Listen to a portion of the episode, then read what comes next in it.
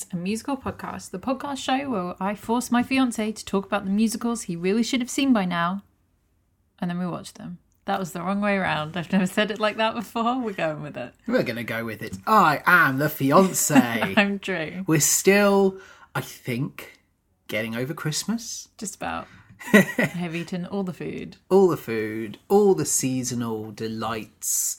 And we hope all of you listening had a wonderful holiday as well. Yes, wherever you may be. Lots of time with family and friends, hopefully, and just the opportunity to have some much needed R and R. Yes, indeed. And we are here to talk about one of the most magnificent movie musicals of the past few years. Or so So you're told. so. I'm told. We're going to be talking about Steven Spielberg's musical debut mm-hmm. as he directs Stephen Sondheim's West Side Story. Is it his musical debut? It's the first musical that Spielberg has directed. Oh, that's interesting. Yeah. It's a big musical to To take on. to take on. yeah. But I guess it's a musical that to my knowledge there's only one film version of already and that's the 1957 version. 19. 61. Oh, okay. You're close. 1961. So so it's been a long old time without, mm-hmm. you know, if you look at how things like look at Spider-Man. We're not going to spoil things, but the first Spider-Man film was 2001 Mm-hmm. and we've had two reboots since of Spider-Man in that Yeah. 20 period 20 year period. So to have gone what 1961 to 2021 Yeah. 40 nope, 60 years Why do you think that is? because the original's so iconic Yeah, basically. Despite the fact that there are a lot of controversies around it now, the casting was terrible for the time, and we can talk about that in a minute. But yeah, despite the fact that there are a lot of issues with the original uh, movie, for some reason it has sort of stayed the test of time, and people think it is this iconic, incredible movie that cannot be touched or changed or remade. so it's a massive undertaking for steven spielberg Yeah, you know there's plenty of great musicals out there that haven't got a movie version yet. Mm-hmm. Could he not have done one of those? Jaws the musical. or could yeah could he not do a completely brand new one? I, I really admire the fact that he's gone for something as big as west side story. Hmm. I think that's very very cool. Do obvious you know about West Side Story? it's romeo and juliet. Yeah. Like it's it's romeo and juliet set in new york and you've got rival gangs the jets and the sharks Yep. and a jet falls in love with a shark and or vice versa i mean presumably a jet falls in love with a shark and a shark falls in love with a jet because you know they are the two sides Well, and their love in that she's related to the sharks. Yeah, Because well, girls can't be in these gangs. no but she's part of their affiliation in the same way that juliet isn't really going to have much of a say in the capulet lifestyle she does what her dad wants she won't be a capulet for life she's going to be marrying paul rudd you know Paris. Yeah. She's- forget that that's her. she's going to marry Paris and she's going to stop being a Capulet. So I guess it's the same way. Uh, if it's anything like Juliet and Romeo, it will be a tragic ending. Sure. Uh, a lot of people will die. And maybe with their death, they will bury their parents' strife. Yeah. But there's music. There's a really iconic of the clicking. Da-da-da-da-da. I know that. I've seen it in Scrubs. yeah, sure. that, you know, because they have the doctors and the surgeons. Yeah, there's a lot of jokes and a lot of different sort of TV shows that make reference to the fact that teenagers clicking at each other is not the scariest thing ever. I also know of West Side Story as the joke in Trail to Oregon, Yeah. where you've got the ah General Store guy, and it's when it's his turn to sing. Uh, he he he tr- goes up It's at like, oh, I was Tony. I was Tony in West Side Story, Yeah. and he causes Jeff Blim and Jamie Lyn Beatty to corpse on stage Yeah. Because that's That brilliant. was really good. yeah. Yeah. I know that much about it. I know that it's the it, it- instead of it being like Montague's capture, it's there's possibly a race thing with it. Um, I I don't know the specifics there, so I don't obviously want to say something and get it completely wrong, and you know, uh, show my ignorance there. But I, I, I sense that the, the the the division between the Jets and the Sharks is racially motivated.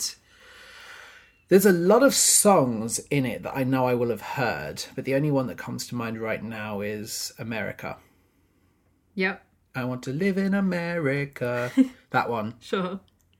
Um, so possibly one of the groups have uh, a heritage outside of America, like they're, they're immigrants, because of the whole "I want to live in America." Something, something, America. Everything's big in America. Those are not the lyrics. I don't know, but it's a whole point. Is like we want, we, we're celebrating. You know, we want to be in America. So you're going to know a lot of the songs from this because you really liked Glee. I, I liked Glee. I wouldn't say I really liked Glee. We've watched Glee multiple times. You've watched Glee multiple times, and I end up being along for the ride. And in Glee, one of the school shows they do is West Side Story. And of course, Lea Michele has to be front and center for it, despite the fact she's probably not the right casting for it.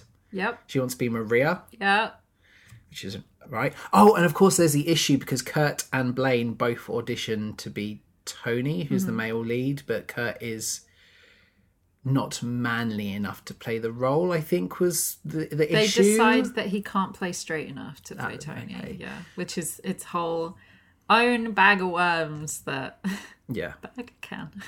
Can of worms. um, bag of worms is probably holds more than a can. Yeah, so you're going to know a bunch of the different songs from this. Like uh, Maria, everybody knows the song Maria. You will, even if you don't know it from just me saying it, you will recognize it when we get to it. I know it. the one that's Maria. You gotta see her. No, It's not that one. no. Um, What is you're going to recognize most of them from Glee episode. yeah? What is the general consensus in terms of not necessarily film versions, but like this with Sondheim's work? Obviously, we lost Stephen Sondheim, you know, just before this came out. Yeah. which sucks. Mm-hmm. Where does where is this scene in terms of his legacy? Is this one that's quite early in his career? Is it a pivotal moment for him? Is it one that people are like he's done better?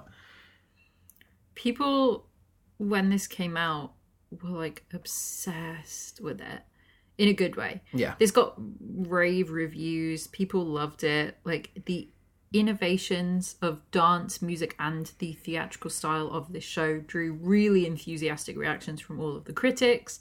There are like paragraphs of time, but most of uh, paragraphs and paragraphs at a time where critics are just raving about how good this show is.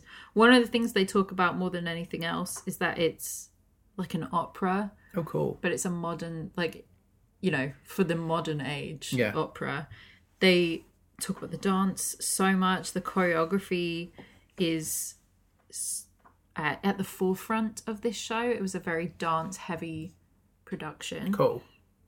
and people really talked about the way that they used silence in this show Which is something interesting when it comes to the idea of a musical and diegetic sound. Yes, because there's not often in musicals where suddenly everything will go quiet. Like usually you have some kind of underscore that's Yeah. playing through. But I, I would also say, and I'm not going to give spoilers away, but there were moments of Spider-Man that I came out as like remarkably silent as a film. Hmm. That there wasn't much, you know, background music, and just even in in terms of that for a blockbuster. A hmm. lot of TV shows and films nowadays, you don't get moments of silence. And it is so much more powerful when it happens, like it stands out more. So, I, you know, like you say, in a musical, to have hmm. these moments of silence, that sounds amazing. Yeah. Well, so you should know Stephen Sondheim really well because one of your favorite TV series is Desperate Housewives, Yes. and almost all of the episodes are named after Stephen Sondheim songs. Are they really? Yeah, the finale is called Finishing the Hat, which is a big Stephen Sondheim thing that like everybody uses. Like when Stephen Sondheim died, everybody on Twitter, one of the big reactions people were saying was, "Yeah, he finished the hat." Which was really sad and made me cry, but Yeah. that was a great reaction. But yeah, like almost all of the episodes are named after Stephen Sondheim songs That's very cool. I didn't or know that. relating in some way to his things. I guess before we start talking more specifically about West Side Story, then, Mm-hmm. what is your favourite Sondheim show? Well, that's not fair. I know it's not fair. Obviously, into the Into the Woods is phenomenal, and he was a big part of the the the film version, wasn't he? The being on stage. Did you say he was there conducting it Uh, on set, on yeah. set? Yeah. So that's. I mean, did he do something similar with this?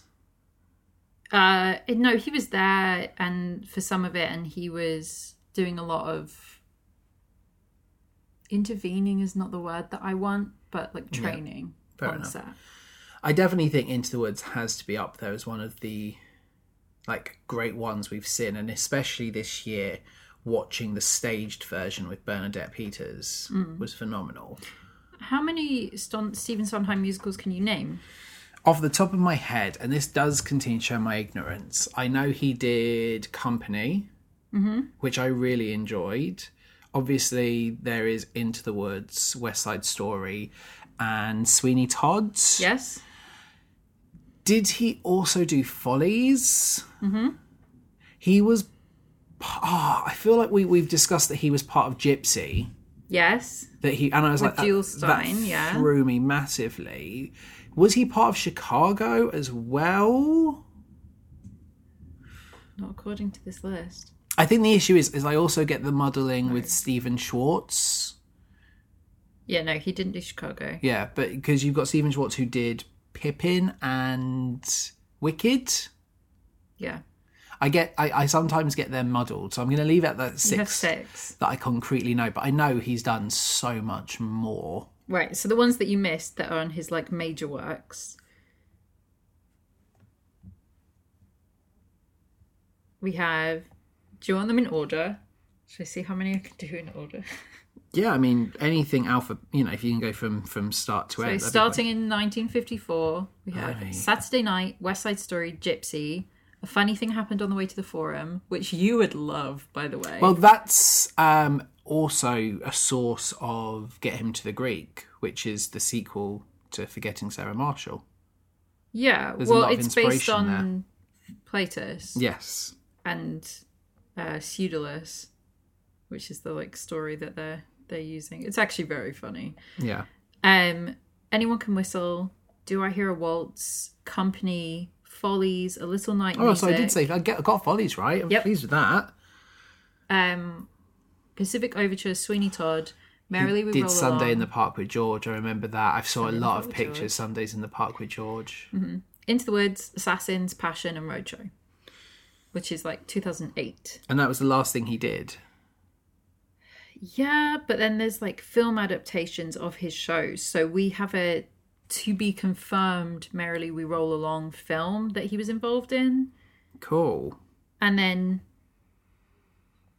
uh, a lot of shows where he did like a lot of the music for it. Yeah. So there's a show called I Know My Love, and he did the arrangement of some of the songs. A lot of shows include some of his music. Uh, there's a show called Candid, which he didn't write the music for, but he did new lyrics for when he worked on it. It's like very interesting. And then in 2007, he did the music for a uh, production of King Lear, Nice. which is very cool. yeah. And then loads of stuff in TV. Like he has been in The Simpsons a whole bunch of Yeah. times. Tick Tick Boom. he features in that, which we will be covering in 2022. Mm-hmm. So, I mean, obviously, the fact that West Side Story was his second, that's pretty awesome. Yeah. And it was night it came out in 1957, so that's where I got the dates confused. Mm-hmm. But yes, I would certainly say from his list up there as ones I love certainly, and I think favourites, Sweeney Todd. I, I know a lot of the songs to that one and I love singing it. Yeah. Into the Woods was fantastic, but I really like Gypsy as well. What and come, I mean, pff, I don't think anything I've seen I've I've not disliked. yeah. What would you say is your favourite?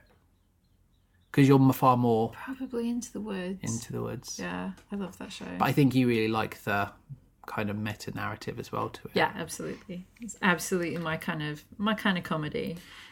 So, So, West Side Story. Now, this film version was supposed to be released a year ago, but it Mm-hmm. was obviously delayed. yes. It's been untouched since the 60s as a film, but what's its history like on stage? 1957. Does it have a lot of success onwards? Because you, I, I can't remember the last time I saw a production of this even advertised in London, you know? I believe the last time we had a West End revival was the 90s.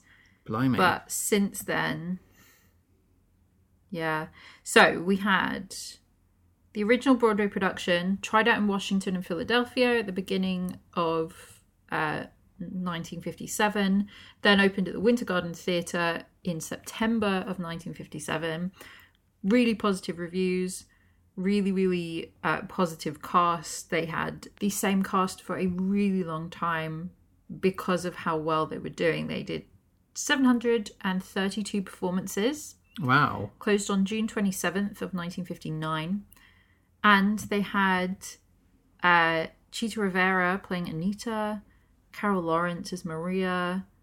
These are not going to mean anything to you, but Yeah. But I, have I, recognise the name Chita Rivera. yeah. The last time we talked about her was uh, Kiss of the Spider Woman. Okay, that's. I know we talked about her this year. Was She is also in Tick Tick Boom. cool. Everyone is in Tick Tick Boom. Oh yeah, because basically. it's a love letter. Lin was like, "Hey guys, who do I have the phone number of?" Yeah. So then we have. I'm going to try and run through this as quickly as possible. 1958, West End. 1959, US tour. 1960, Broadway revival. 1964, Broadway revival. 1974, West End revival. 1980, Broadway. 1984, West End. 1985, US tour. 1995, US tour. Then 98 West End, 2009 Broadway revival, 2010 US tour, and then 2020 supposed to have yeah. Broadway revival. Which is a shame. Yes, because the 2020 revival had 78 previews and 24 performances. Mm-hmm. I'm just looking at it loosely. Yep. Because- and they cut the show down Yeah. with the 2021 so that they didn't have to do an intermission, and they cut one of my favourite songs. But what I'm also seeing is that there's a huge element of modernizing. Like they had big screens and cast carried iPhones. Now, one of the questions I was going to ask you is West Side Story a a story that is of its time and has to stay within that time period. So we talked about it with White Christmas. It kind of has to be of its time. You know, it's it's set against the backdrop of the end of World War Two and then ten years after. Mm-hmm. You can't really change that. Does West Side Story have to be set in the same time, or can you modernize this story? Because gang culture hasn't gone away, unfortunately. You could easily modernize this story, and you'll see when we watch it a lot of the themes that come up over and over again are themes that are also in more modern musicals and are also themes that are brought up in film and TV all the time because the world has not changed in the last hundred years or so. Because there's been, I've seen two trailers. Because I think there are only ever two trailers for this this one that we're going to watch. Yeah, the marketing for this has been poor. Weirdly lacking marketing for for this show, which is probably why it's not making a great deal of money so far as I'm aware. But It's interesting. You've got two films, both released in the same month. Both had very weird marketing. And the fact that Spider Man is like the third best opening ever, not just in a pandemic, but ever. It's open. It's got a better opening than Infinity War does. Yeah, but I think they're non-comparable because the target audience for Is very is Spider-Man is people who are willing to get sick and go to the theatre. which is very very different, isn't it? No, I, I, I And agree. I'm not saying there's anything wrong with going to the cinema if you're being safe, but the I think overwhelming the the majority of people probably going to go see West Side Story are older and possibly more at risk. Yeah. I'd agree. We all stayed at home. No, I, I, I agree. But it, it is interesting, though, isn't it, that you've got two films both releasing in the same month, one of which is doing exceptionally well, the other not. Well, that's the other thing. Like you say, West Side Story.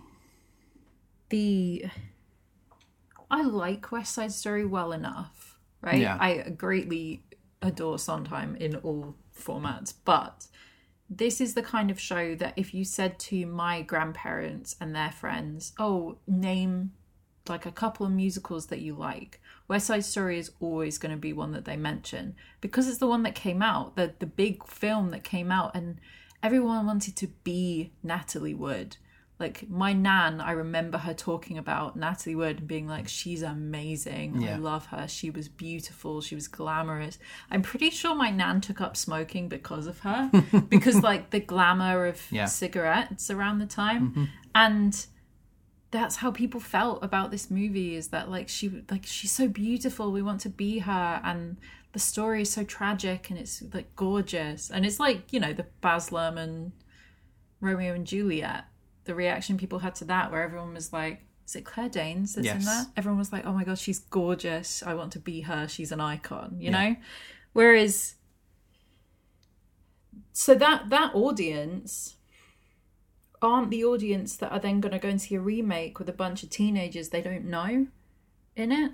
And especially that audience are not going to go and see a version where they have cast actual actors of colour Well, in yeah. these roles. And Because that of- was the issue with Natalie Wood. And one of the things I've heard about this that I, I think is phenomenal, and I can't wait to see how it actually uh, happens in execution, is the fact that there are no subtitles yes. when are they speaking Spanish? I don't I don't know what language because I don't know the ethnicity of the group.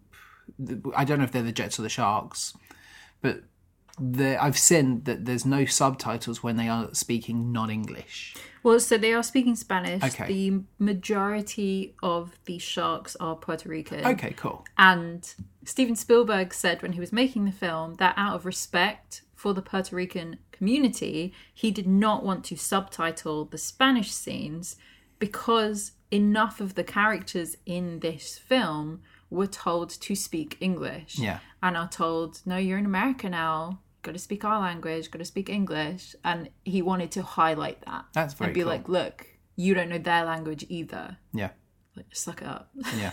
you know? No, I think it's good. and I think it, I, I'm excited to see how that uh, works in practice. So when they made the original film, Yeah, was it always Puerto Ricans, or was there ever? Okay, I because I feel like I'd read somewhere that it was maybe Jewish vibes, like they're like Holocaust survivors. no. Okay, so it's always been Puerto Ricans. Yeah. Okay, It's super interesting. yeah, maybe it's just something I've picked up wrong over the years. So, that's the word, not Puerto Rican.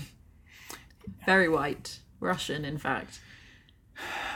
Doesn't surprise me from a film in 1960s. No, and they cast her because they wanted her to be in their next film and they didn't care what it was because that's how old Hollywood worked. Yeah. You know? And I guess, you know, and I know for a fact that obviously there are problems like with it as, you know, because of Glee, the fact that Lea Michele was, I say Lea Michele, Rachel Berry. Let's not get the character confused. Mm-hmm. uh, Rachel Berry wanted to be the role because it was a role she identified with and was like, oh, but I have It's the same. even in that episode. Going back to like the first couple of episodes of Glee, uh, they're doing. Hmm. I actually don't know what song they're doing, but he gives the the solo to Tina, and Rachel has a hissy fit because oh, any Maria songs go to me, Yeah. and they're all like, chill out. Well, this is it. And obviously, you know, Santana and Mercedes stand their grounds and stand up and be like, whoa, Hmm. no. Mm-hmm. Which was nice. I mean, if you're actually going to do They it. never brought that up in the episode. They never brought up the racial issues. Did they not? Okay. No, it was always- Mandela effect, isn't it, of misremembering things? No, I believe the issue in the episode was they didn't want to Oh, Mercedes says, we're talking about Glee a lot. Mercedes has a line where she says, Why is it that nobody ever wants to hurt her feelings Yeah. about Rachel? It's like, because the people who make this show are obsessed with her. that's why. And that's it. But yeah, so Natalie, they cast Natalie Wood to play Maria. Uh, because they wanted Natalie Wood. However, she doesn't sing in this film. Oh wow. It's Marni Nixon Of uh, My Fair Lady fame. of literally everything at the time Wow. fame because she is a phenomenal singer. Like you've said, Spielberg has done a good job casting this film mm-hmm. to be much more appropriate. Yes, And we we, have, have- the wonderful Rachel Zegler in mm. her fil- feature film debut. Yes, who I also saw has been cast as Snow White for the live action Disney. I think yeah, I that's heard that. absolutely phenomenal. Mm-hmm. I haven't seen any of her YouTube stuff. I don't know her as a person or what she's about, which is quite nice. I can just see her as Maria. Mm-hmm. We have Ariana DeBose mm-hmm. from The Prom and Bullet Girl in Hamilton. Yes, I don't know who she plays. Maybe it's not going to matter if I tell you because you're not going to know who that character if is. it's Romeo and Juliet, is she? She's not old enough to be Rachel Zegler's mother because I, I, I don't think she'd be the nurse. Maybe she's the insert nurse character. functionally fills the role of nurse. Nurse. In that, based on when this is set, Maria cannot live on her own. Yeah. As a young woman, she is a child. You know, well, she's 18, I think. I also saw a poster with Shrek on it. By Shrek, you mean Brian Brian, d'Arcy d'Arcy James. James. Yeah, he is in this. He's playing Officer Krupke, police officer. I, I assume so. Yep. That's all I've got to say about that. We have Mike Faist, who you will know from both Newsies and Dear Evan Hansen, because he was the original Connor Murphy in Dear Evan Hansen, and he is Morris in Newsies. He's one of the, the newsboys. Was he Connor in the film then? No. Oh, okay. Okay. I, I assumed you said I'd know that because I'd have seen him. No, I've shown you clips of him. Oh, okay. Yeah. Okay. Funnily enough, his um first professional acting job was in White Christmas. Nice. Yeah. Always fun. So we also have Ansel Elgort. I hope I'm saying that correctly. Playing Tony. And Tony's the Romeo. Yes. So too much um controversy Yeah. Ansel Elgort was cast in this um, because of a sexual assault allegation in 2020. He denied it. However,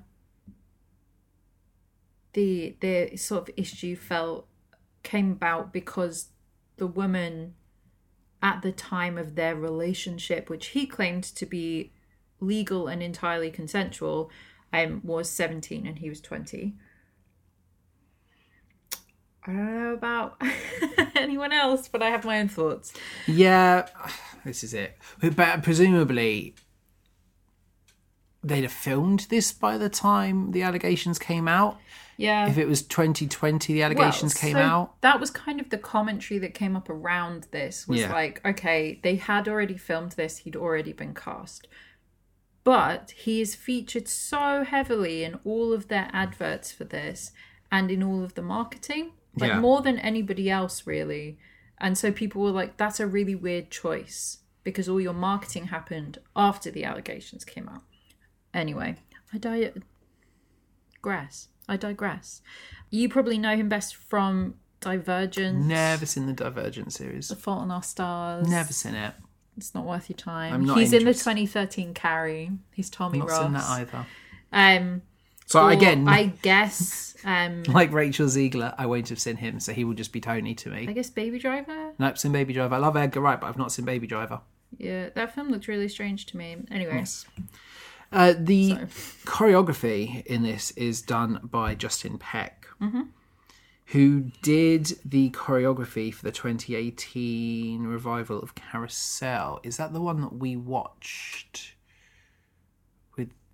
No, that was the Lincoln Center one that we watched. fair enough.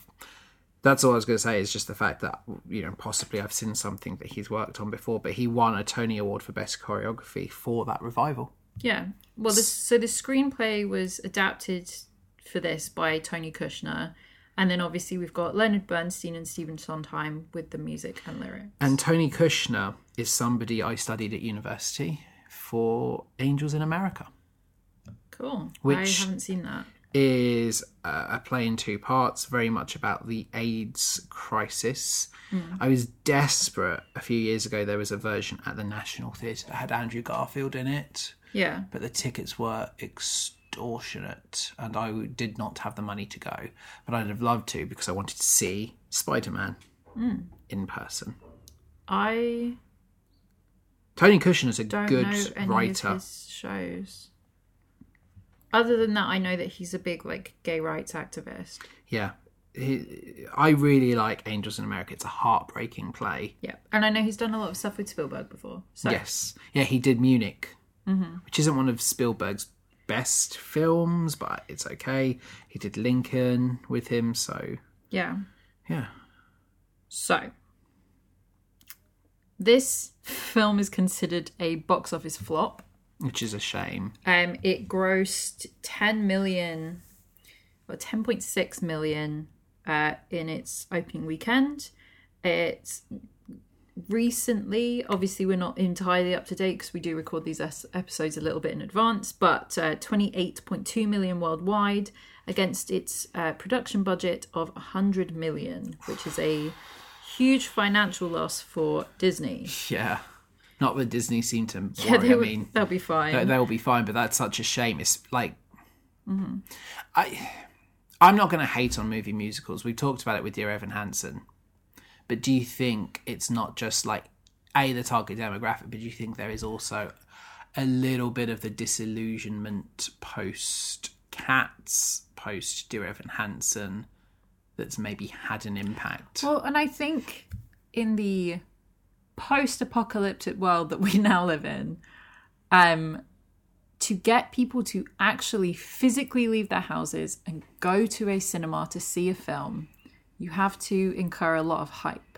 Like the reason why, when you said about Spider Man, the reason why their marketing was so weird was because it made everybody talk about it. yeah, and the hype got It's more. like, the, where's our trailer? Have they edited people out of this trailer? This is so weird. And that's great when you've got like a hundred movies behind it to, I don't know how many Marvel movies there are now, but, and people love Spider Man and everyone was talking about it. It's like all that people saw and people were taking screenshots of the trailer and trying to break down what was happening. You had all the little YouTube videos on speculation as well. Yeah. And that's what happens when you have a big fandom behind something. West Side Story doesn't have that already. It does, in that obviously theatre kids are everywhere and we take over any space that we're allowed to give. But this was one that, you know, by the time it was announced, Ansel Elgort controversy had already happened. People were excited to see Rachel Zegler because of her YouTube fame and because of the following that she gained. But at the same time, people wanted to see her in something new and fresh, and that was about her Yeah. because as in Romeo and Juliet, there's a reason why her name comes second. She's not the main character. Everything centers around Romeo all the time. For no discernible reason, he's not the most interesting character in the whole thing. Yeah. But, you know, she's sort of just here for the ride. We do get a new character in this version, though. We've gained a character because the uh, apothecary character from the stage show and the uh, 60s movie is replaced in this one. He's called Doc, and he's replacing this one by a woman named Valentina, who was married to Doc. They've killed Doc off in this version, but she's played by Rita Moreno, who was in the original film. And she had the role of Anita, which is now Ariana DeBose's role. And she said this was like a really big, groundbreaking role for her. She thought it was brilliant. She was really excited to do this role. She won an Oscar for Best Supporting Actress in the original film Cool. for this role. However, pre taking the role of Anita, she had started to break out into less stereotypical roles because she is Hispanic. She was being cast in really, really stereotyped roles. And then Gene Kelly got her the role of Zelda in Singing in the Rain. Cool. Yeah. And that was just, she was just cast as that character. There was nothing in that character to do with her race. It was all just, she was this big Hollywood starlet and she's here to cause problems in that film. And off the back of that, she was really excited to be starting to be cast in more a more wider range of roles. Yeah. And she said after West Side Story, she went straight back into being cast in those pigeonholed roles. She said before West Side Story, she was always offered the stereotypical Latina roles. She said she was always barefoot and it was humiliating and embarrassing stuff, but she did it because there was nothing else and it's what she wanted to do. She thought one day she would break out into wider fame. Yeah. After West Side Story, it was exactly the same thing. A lot of gang stories and nothing changed Bless which her. is very sad. So it's really nice that they have given her a role in this that, while actively talking about how she has been pigeonholed for her race, she also gets to be sort of a main character in this film yeah. more than she was as Anita, oh, which is going to be interesting to talk about Cool. when we've watched it. Excellent. Well, this is the longest I'm preamble really sorry. we have ever done. There's a lot of history to talk about with West Side Story. If you're still here, we love you. Yes. So we are now going to head to the cinema. We are going to uh, watch West Side Story, and I hope I come out of it enthused. I, by the sounds of it, there's so much good about this one, such great critical response, and I hope that we can add more positivity to a film that is struggling. Then Yeah. maybe it shouldn't be. So we will be back shortly after intermission.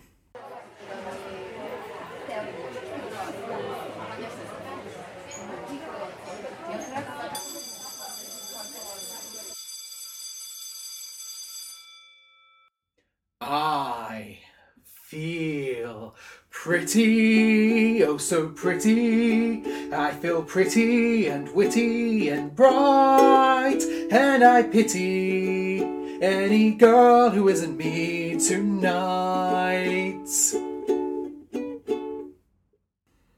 And we are back. Yes, we have spent an afternoon in America. Mm-hmm. And wow, what a movie. I I really enjoyed that one. Yeah, I thought you would. I, I think I like Spielberg anyway. And I especially like with Spielberg films that he doesn't just think about like shot composition or, you know, the actual shooting of the action, but he thinks about the color palettes as well. Mm-hmm. And you see it in Indiana Jones, but you really saw it here that it kind of had like a sepia type tone to the film and I just loved it because it made me feel like you were watching this classical film. Yeah. Like it felt like an old movie musical, mm-hmm. but obviously very, very modern as well. And I really, really enjoyed it. I'm, I'm certainly not wrong with the Romeo and Juliet parallels, Yeah. even if it doesn't play out exactly the same way, which is quite nice, actually. I went into it expecting basically Romeo and Juliet. Yeah. but not every plot point was hit, hmm. which was nice. Did you, and spoilers for, you know, such an old musical at this point, but did you know going into this that Maria lives? No, Was that, how did you feel about that when that happened? I also this is really funny.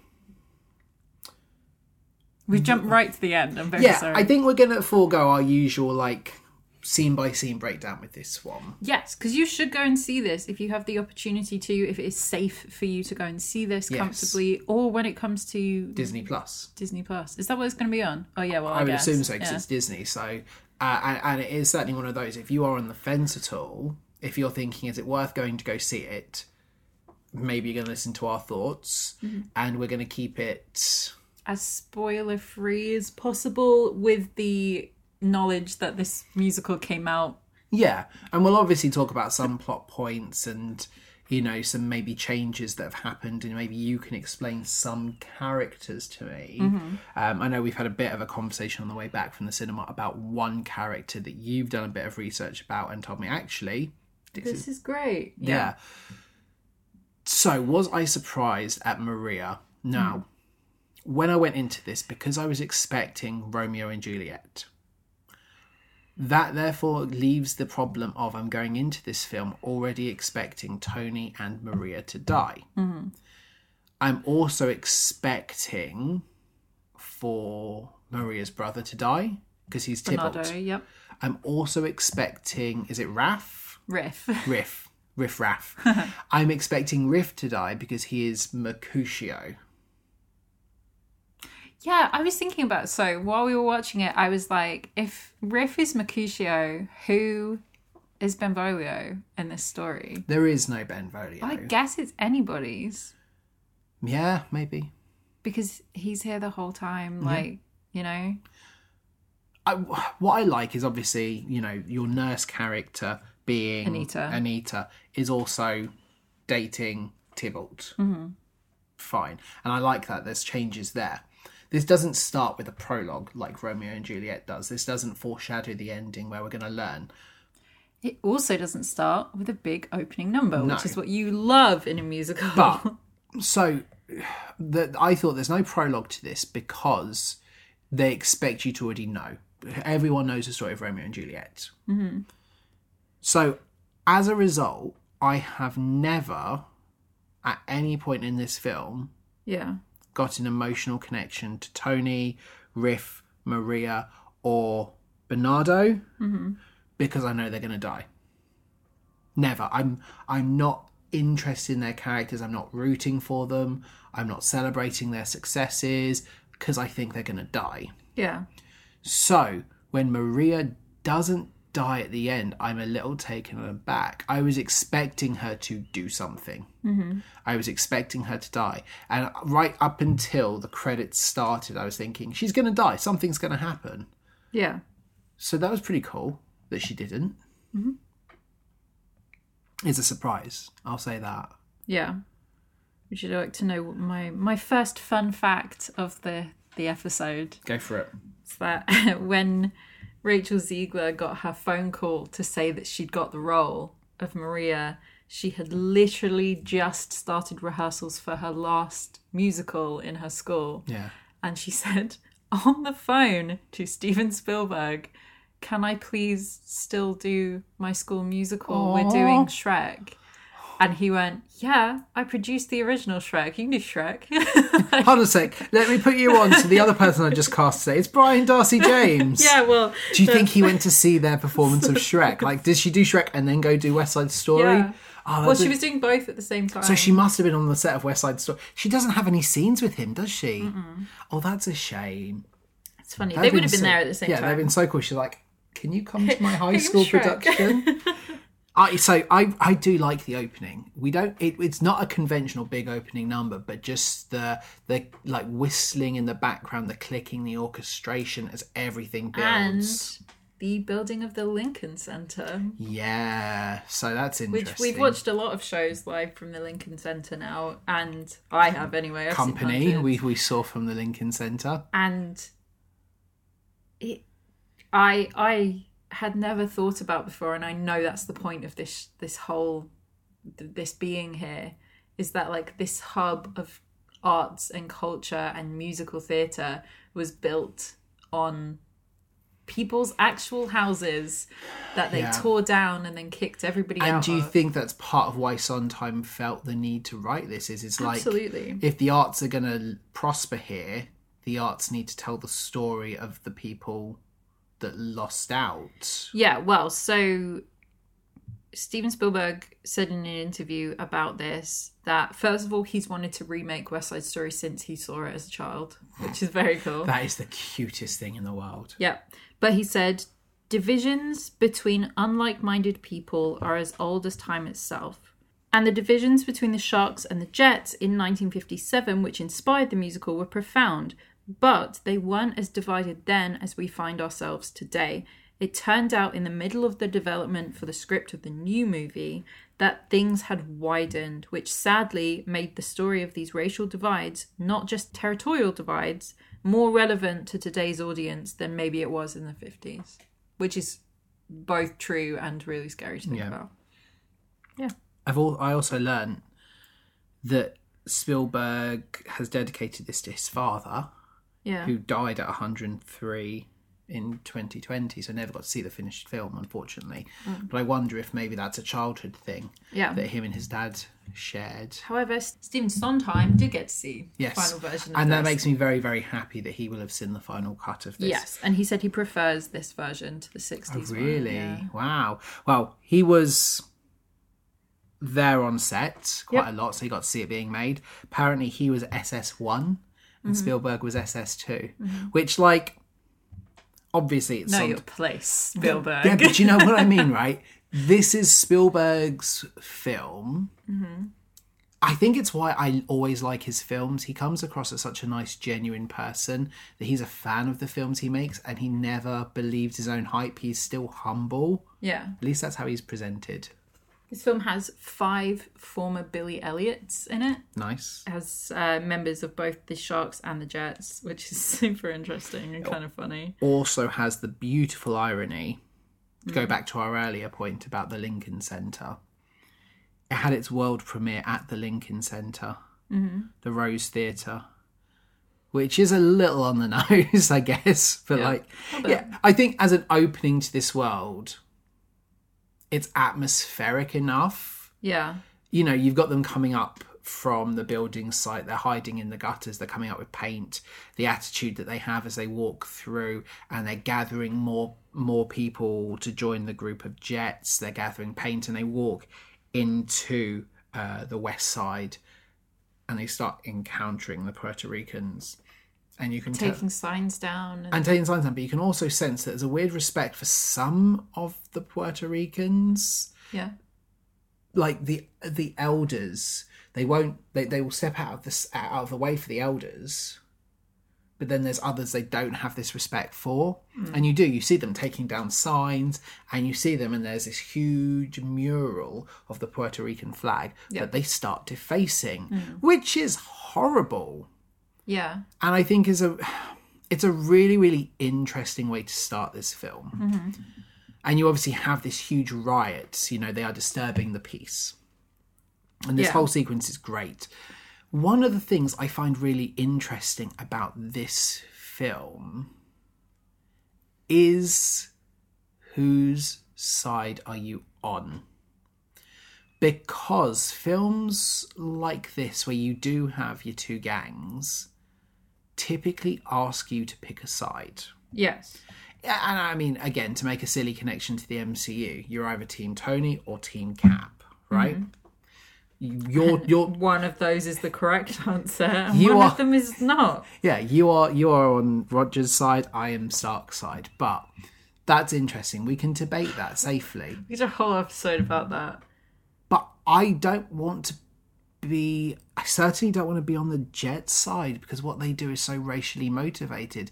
But isn't it interesting because how many people go and and when it comes to when it comes to seeing yourself on screen, me as a white male, Yeah, we're supposed to feel white guilt over this. though. yeah, it, but, I think that as we are both, you know, white people, we are supposed to feel like we're in the wrong here. yeah, which is why we're supposed to, I guess, have Tony as the in- no, they are completely.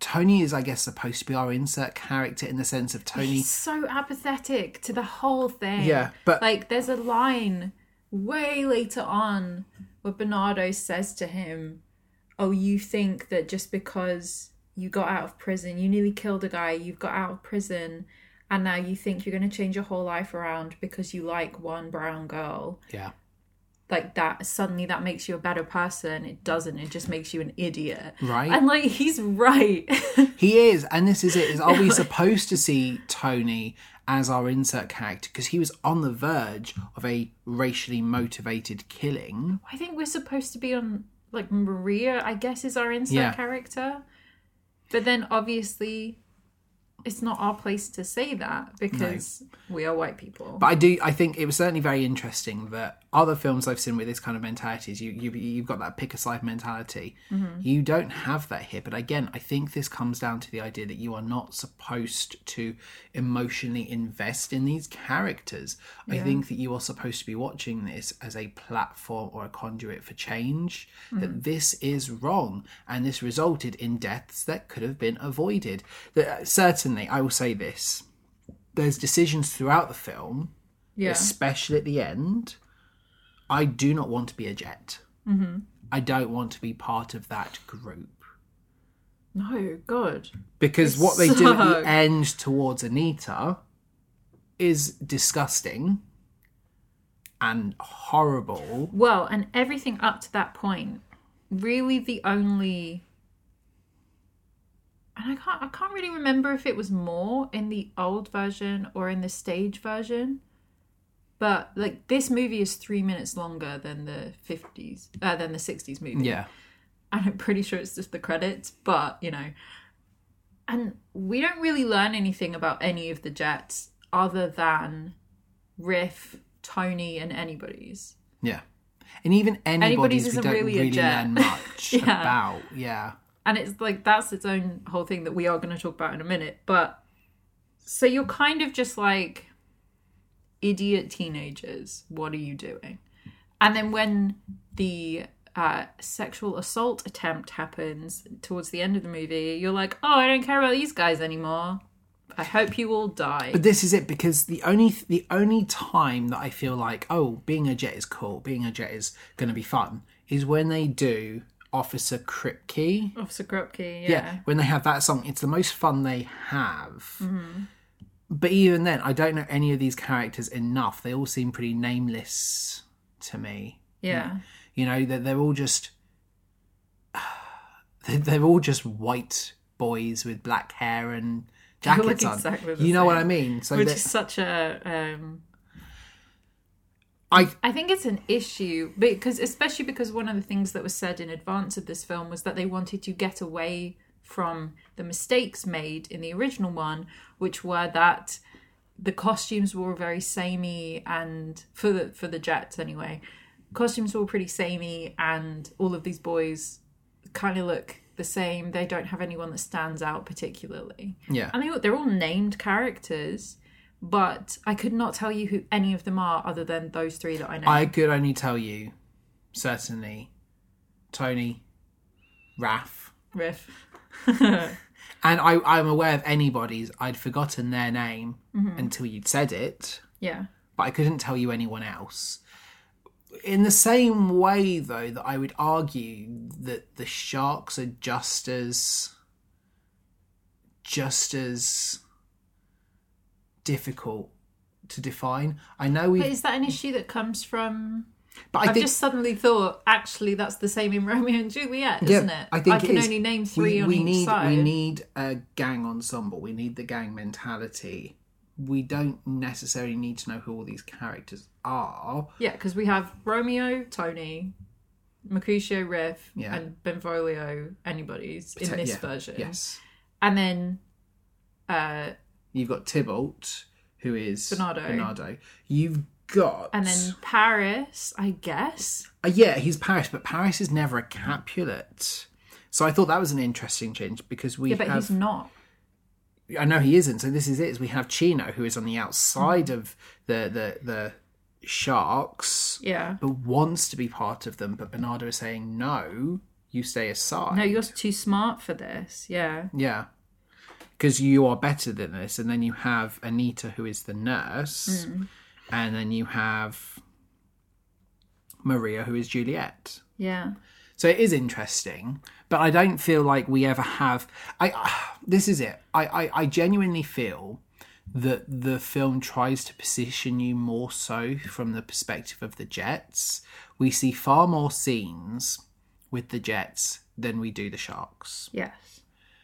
which is weird that we are we're trying to be aimed from their position, but it's kind of like the T-Birds in Grease too. Mm-hmm.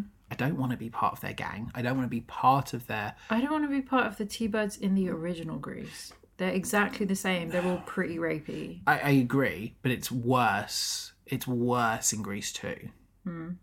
So it's it, it's interesting, but I think it does go back to the earlier point of I don't think you are supposed to necessarily root for characters because you know enough to suspect this is Romeo and Juliet and the body count will be high. Yeah. So you should not be investing in these characters because you know what's going to happen. This isn't like it's an original story. Yeah. So I think it actually works quite favourably for this to go about it in that manner.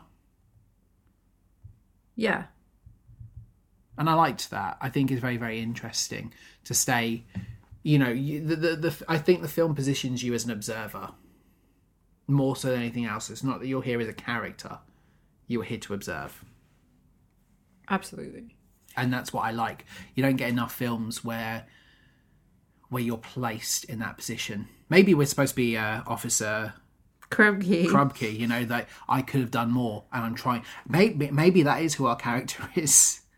I want to stop this, and I want to make these boys better men. Mm-hmm. And I'm trying, but they just don't understand. Because this is it. Even even the chief is it um, Corey Stoll who plays Lieutenant Schrank yeah. even with him, I don't like him, and I don't because he's got that s- secret racism, doesn't he? Because he says to the the the Jets early on, "It's like, listen, I," because he keeps saying to the Sharks, "Speak English," which Yeah. is uncomfortable. But then when they've left after the initial riot, he says to the the Jets, "Who's Rumble, yeah. Who's going to talk to me because I don't want you to get in trouble. I was one of you once, but I grew up to become a better person in the society. You are the dregs who got left behind. Don't be like your fathers, who are men I grew up with. Yeah. And they're all like, get lost. You're the man now. But like, But even him with his like racism, you, you can't be him. I think the best person to be in this is Officer Krupke. Like he is our insert character, mm-hmm. maybe at a push. yeah. So, anybody's. Yeah, talk to. So there was you. You popped to the toilet. I know I missed the one scene that I was like waiting for. So this is before we actually, ironically, get Officer Krupke, the, the song. yeah. And we've seen at the end of the Rumble, there's one jet who's kind of dragging behind. And keeps being like told Yeah. to shove off home. So when they get there to the, the, the, guess jail cell. It's not a jail cell because it's, it's it's just like the, the police Police station. station. That's it. That's the word I wanted. They're told to sit on the girls' side, and I was like, huh, because they they they Anybody uses he, him pronoun. he he is male presenting Yes, and uh, is wearing a binder. yes and then the rest of the jets say an incredibly transphobic thing mm-hmm. saying that we've seen down your pants you've got nothing there. And i was like is this character trans? Yeah. or is this character a girl that is sticking around with them? I, I but it's never made clear. So i said to you and I, I said to you at the end when we came out it's like i feel potentially uncomfortable on this. I don't know what they were going for. Yeah, uh, and and that's a good point because if you you haven't seen the original one, we go into this blind. I don't tell Danny anything about these shows before we watch them. Anybody's in the original movie in the script of the stage show is a tomboy who wants to be a jet, Yes. and they're all like, "Shove off home, girl. We don't let girls into our gang." yeah and she's expected to act like the rest of the jet girls, which is like girlfriends of jets. yes who we see We see a couple at of the end yeah, and they're very feminine presenting and very of the time. yes And anybody's isn't like that. And dresses like the Jets do, but in like a she has stolen these clothes from her friends and her brothers and like stuff like that yeah when they were making this version, they took one look at anybody's story and were like, this kid is trans. Like, that's the only way that this makes sense. And so they cast Iris Menas. A non binary actor who was previously Joe in Jagged Little Pill and then became a ensemble cast member in Jagged Little Pill, which feel free to Google the controversy surrounding that. Yeah, you told me a little bit about that as we were leaving the cinema as well. Yeah, and when they auditioned for Spielberg and Sondheim, they both agreed immediately that yes, this is the perfect casting they wanted to make it really clear that anybody's was a trans character, and they didn't care who wouldn't want to watch this film. They didn't care if it couldn't be shown in some countries because of having a trans character in their film. They just were like, that is true to who this character is, and that's how we're going to represent them, which Yeah. is awesome. Very nice. But yeah, the um, if you if you didn't know that in advance, like I'm not surprised that your reaction was, "Wait, is this character trans?" Because while it is really good representation to have this trans character who is trying really hard to be one of the boys there's really no acceptance that comes from it. We have sort of one line at the end where they're like you did all right kid.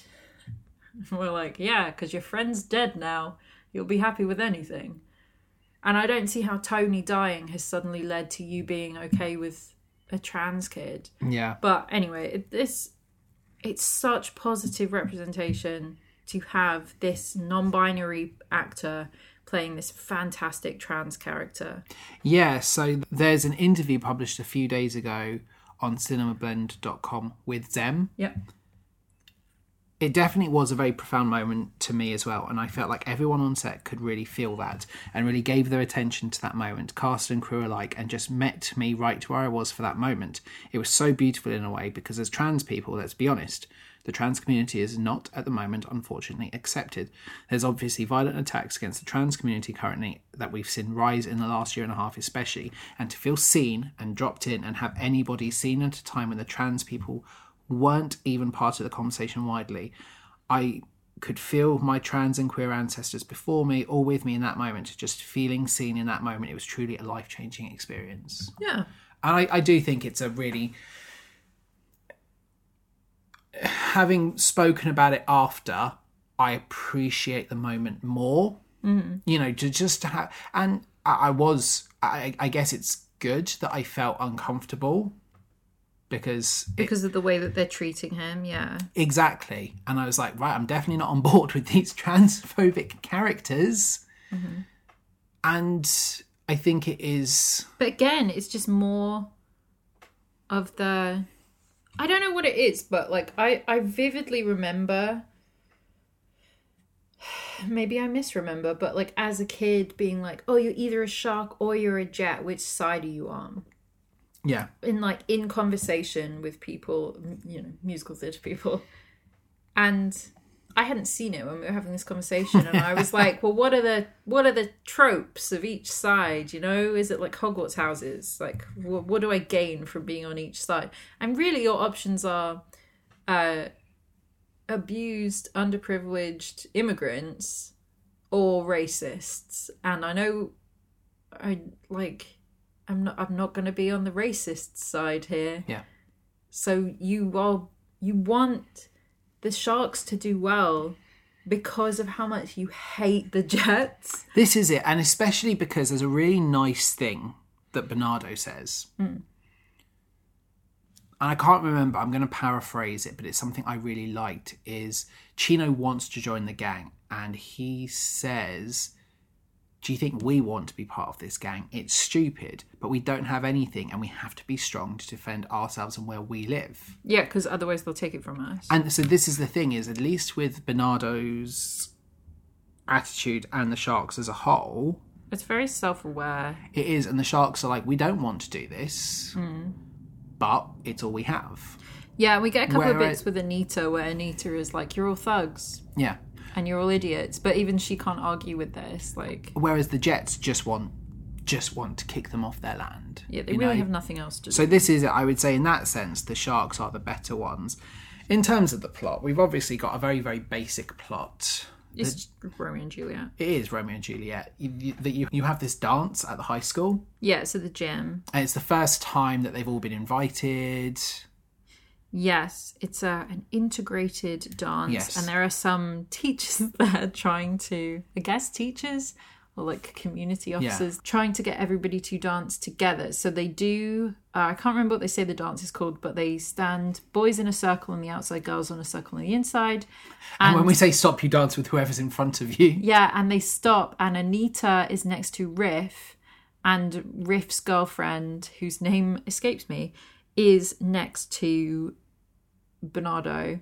Mm-hmm. And they stop and they look at each other, and then Bernardo just cuts in front of Riff and goes straight back to Yeah. Anita, and so they're dancing together. And I like the way that functions as, you know, the Capulets ball.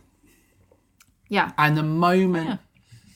the moment I think where Tony first sees Maria, Maria first sees Tony, the way it's shot is beautiful. You feel that instant romance, like the whole "my life now has meaning," like you've been lost in the gravity of this moment. Teenage emotion, you know, like not necessarily real love, but the teenage emotion of. Oh my god, who is that across the room? I will say the one thing I really appreciate with West Side Story that they did away with is uh, Romeo having been in love with Rosalind, Yeah, especially because Riff's girl. Graziella, she used to go with Tony, but now she's with Riff because Tony was in prison. And it's like a she she maybe still kind of likes Tony, but she's not that fussed yeah. because it's all like you know teenager stuff. So she if, is effectively Rosalind. However, she's not important. Tony was not in love with her, and I'm so glad they did away with that Yeah. because that always made me really angry. in Romeo and Juliet, it's dumb. Oh yeah, because it undermines the whole romance of it anyway. But yeah, you have this nice moment where they come together, and obviously you then have the the same Tybalt is angry. You have dishonored me by looking at my sister. Well, especially because not just looking at your sister. They're hiding behind the bleachers and kissing. Tony's an idiot, Yeah, but they were unchaperoned Yes. together. They could have been doing anything back there, and Bernardo's Bernardo's assumption of what these white guys are like is that they are rapists, and he's not wrong. no, But this guy had unchaperoned time with his little sister, so immediately he's like, "Get away from her." and there's obviously a huge element of it being patriarchal nonsense. Oh, absolutely. Because he. Oh, we have a conversation where Maria talks about how before she came to New York to live with Bernardo, because he was here for years Yes. before she came, she was with her father and she. They got along just fine. It was all fine. But now Bernardo feels like he's the man of the house. He has to protect her from these white men, Yeah, which is a load of patriarchal nonsense, but is kind of understandable with what we know about the Jets in this film. Yeah, I mean, it'd be better if he just explained that to her, but this is it. Is he obviously goes about things the wrong way, but Bernardo seems like a much more noble character than anyone else. yeah. in this argument, in this skirmish. You know, he is at least leading his group with the right intentions. Mm-hmm. But yeah, I, I really like Anita's character as well. You know, I think her moments with Maria, but her moments with Bernardo are both really good. Yeah. So that when you do have the heartbreak at the end with Bernardo's death, but also her doing favors and you know for Maria, knowing full well that Maria is going to have to go because she can't be as part of this community mm. to Because they won't accept her. especially because she'll be with her brother's killer. Mm-hmm. The fact, you know, and what she goes through at the end with the Jets is awful.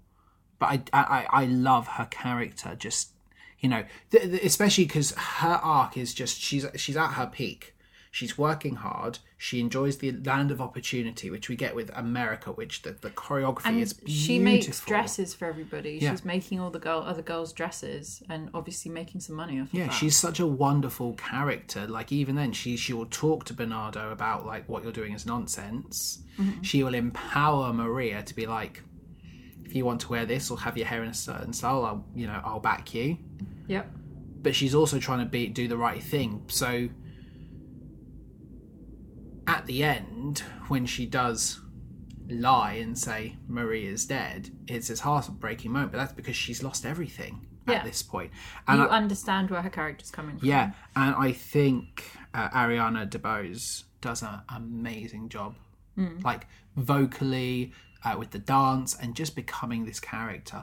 Like she's the character I feel the most sympathy with through everything. It's not Maria. Maria's a great character, and I really liked uh, Rachel Zegler. I loved her performance, but I think Well, we love Ariana DeBose, and we said when she was in the prom and Hamilton, we were like, we really hope her career keeps growing and growing. Yes. And obviously it has. And I hope it keeps growing because she's fantastic. She is, but this is it with Maria. It's just, it, it's like teenage girl is in love with the first person she sees.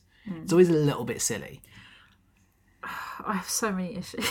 but I really At least she's yeah. 18 here. But if you think, really think about Maria's trajectory, because again, the same as Romeo and Juliet, this takes place over about 48 hours. Yeah, she meets this guy at a party. She goes on a date with him where he is like, oh no, he stalks her back to her house, magically finds where she lives. Then they go on a date together the next day where he's like, just so you know, I once almost killed a guy because I'm a racist. But I'm changed now, it's fine. and hey, let's get married. And then they sing this song about how they they say their wedding vows to each other. Fortunately, they don't actually get married in this version, but there are some loaded prejudice comments about that later on as well. yeah, And then in the space of like 12 hours, he promises he won't go to the fight, then goes, sees his friend has a gun, gets into a fight over a loaded gun, nearly dies, shows up at the fight anyway, nearly dies, kills her brother, comes back to her house, they sleep together, then he leaves and gets shot. yeah, because And it's like, oh, okay, that escalated very quickly. it is. Off you go, child. It I don't like it a- sucks for her because she's she literally is doing the thing that we have all done if you are a romantically inclined person where you fall madly in love with your first ever partner and you're like, oh, I would do anything for them. It's so romantic and everything escalates really, really quickly because you're obsessed. But I think there's such a, a lovely, wholesome performance to to Maria. She's such a sweetheart. and she is, and she's a lot nicer than Juliet. Like especially when you get "I Feel Pretty," it is Oh. this really gorgeous sequence, and it's fun as well. Like you feel, you you, you do get that giddiness that new romance brings. You know that. is- You know, if you if you've never been in love before, that first time you feel something Spark. that yeah that first spark and even if it's the third time you've been in love but the first time you felt that spark since a previous breakup hmm. i think i feel pretty captures that so well. Yeah, something that people talked about a lot after this movie came out, which is so recent, but something that was talked about a lot is that there is a reason why more recent adaptations cut I Feel Pretty because it functioned as kind of a time waster song. yes. You it's very cute and sweet, but how do you stage it? And this version, I think, did such a good job of making it so clear how Maria is feeling, how everybody else perceives her, who are around her. Like they all see her as this silly little girl, but also with the backdrop of they're at Gimbels, I think, doing Yes. the cleaning of this place where she will never be able to afford to buy clothes from, you know? And it really just puts it all into perspective while she's singing this song. And it was very, very well done. yeah What did you think of the balcony scene? um i thought Obviously, a huge part of Romeo and Juliet. i thought it was just okay Yeah, well, so the original West Side Story art, is the balcony yeah, it's the balcony with the silhouettes of the two up there, but it's just like little red. It's a really nice poster. it is a gorgeous poster it's like i The get little silhouettes of the characters dancing on the scaffolding. I tell you what it is. I think a in the Heights did this scene better this year. Yeah, with the dance on the wall. Yeah. Mm-hmm. And I also just think Tony is so boring. He really is. And it's got nothing to do with Ansel Elgort. And like I heard, I read in an interview that he sang live when he sang Maria climbing up the scaffolding and everything. Good for him. That's great. But you could cast anybody as Tony. He's such a bland character. He's so uninteresting. He doesn't even have the good decency to stick to his guns on anything. Like everything he promises to do, he goes back on at least once. Yeah. It's ridiculous. And really, the only interesting thing about him is his relationship with Valentina. Yeah. Because Valentina is introduced to sort of counter Tony Maria here because she is a Puerto Rican woman who married a white man Yeah. and was shunned by her community for it. She says that the white people don't see her as white enough and her own people don't see her as being Puerto Rican enough. They call her a traitor Yeah. in this film. And I really liked having Rita Moreno in this role. I think mm-hmm. this is the perfect kind of callback cameo type thing. We've talked about it with Wicked. Cast Kristin Chenoweth as Madame Morrible. Yeah, that'd be great. you know, and that's enough. You know, because Rita Moreno was also one of the film's executive producers. She mm-hmm. was on set for a large portion of the production. She worked with Justin Peck on the choreography. Yeah. You know, did a huge amount. I'm going to talk about something else a little later when we get to something towards the ending. But I think it was phenomenal having her in this role. And the way they reworked the role to have it be Not Doc. Yeah, mm-hmm. but ju- just into I meant reworked it in a way to have it be like this mentor, you know, and and the fact that it isn't a white man guiding Tony through his remorse and trying to lead him to be a better person, but also somebody who they themselves Have gone through this. have gone Yeah. through the the the highs and lows of a mixed race marriage Yeah. It's all well and good for Tony to be like, oh yeah, well everything's okay. It'll be different for me. It's not, and to have the adult be like, this is tough, mm-hmm. and I will, I will support you, but you need to understand. Don't go into this light-handed. And I really liked her performance, and yeah, like the she moment, sang um a, There's a Place for Us. which isn't usually. I would Mm-hmm. guess it's not that character. So who usually sings that? Because it's a different person in the trailer. I believe it's Rachel Zegler in the trailer. Yeah. In the original 19, 1961 film, Tony and Maria sing it together. Okay. In the stage show, it's sung by an ensemble member. And then in this version, it's Valentina, but the same in this one as in the stage show. Maria sings a couple of lines of it Okay. as Tony Yeah. dies. Spoilers. Yeah, I I liked it. Yeah. Uh, one of sounds gorgeous. It's just really sad, and because of where it happens, you're like, this is tragic. one of my favorite sequences Yes. is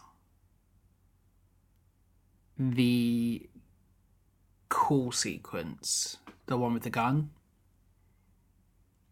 Oh yeah, cool. I Cool thought that was tremendous. Mm. This was one of the first scenes we talked about after coming out of the Because I felt so anxious watching the whole it, time we were both just sat there like. but it was so so well captured. So Riff gets his gun. And one of the things as well that he gets his gun, and then as they storm out before they bump into Tony, they're playing guns like they're cops and robbers with each other, and just like these are boys, they shouldn't be having that, it. the guy who he gets the gun off is like this specific type of gun. He tells him some things about it, like how many bullets it holds or whatever. Yeah. And then he's like, you don't even have to cock it, you just pull the trigger. Yeah. He doesn't say pull, he says squeeze, which is always more stressful because that means it's a light touch. Yes. So the fact that they're running around the streets pretending to shoot at each other, I was like, somebody's going to get killed. Then obviously Tony shows up, and we literally have a little ballet wrestle over the gun. and it's such a well shot, well choreographed sequence. Like Peck's choreography here is is impeccable. because you feel this tension like this gun could go off at any time. They're also going over like on this this weird pier that's got holes in, so anyone could drop it's at any time. Like, and it is just it's fun to Mm-hmm. watch and it's beautiful to watch, but your heart is like skipping a beat. Every time it on. changes hands, every time it's pointed towards somebody. Yeah. I really, really enjoyed that as a set piece. Mm-hmm. It may not be like best song, but as a set piece, it's phenomenal. The America set piece as well is is just incredible. Yeah. And so obviously we have like the the swishes of the dress. Mm-hmm. And there's been a lot talking about like legacy sequels, you know, with films like in filmmaking nowadays that there's a lot of sequels or remakes that rely on nostalgia. Like Spider Man is a huge component of that, but so are things like Space Jam: and New Legacy. Um, and I guess the Hobbit films are legacy sequels because they rely on the nostalgia of Lord of the Rings. Yeah. That they don't need to have Legolas actually in the Hobbit trilogy at all, but it's a nod to It's a nice little nod, yeah. and Spielberg has said that you know they're mindful of a lot of Jerome Robbins choreography from the first film. Yeah. That they reference it, so like with the Rumble for that nostalgia, mm-hmm. because that's something for people who grew up. It's this is that legacy reboot in mind where we're creating our own new spin on it, but we're going to have references that others see. Yes. One fun fact that I have for you mm. America took three days to shoot, Yeah. And Ariana DeBose's dance shoes melted and had to be replaced multiple times due to a combination of hot weather and the intensity of the choreography. Cool. No, Not cool. Quite the opposite Not of cool. cool. But that is very, very interesting. I liked that sequence though. I didn't realise it was a back and forth between her and Bernardo. I thought it was just one character singing. Ah, so back to Glee. The in the Glee episode, I always thought it was really funny when this song is happening in the Glee episode.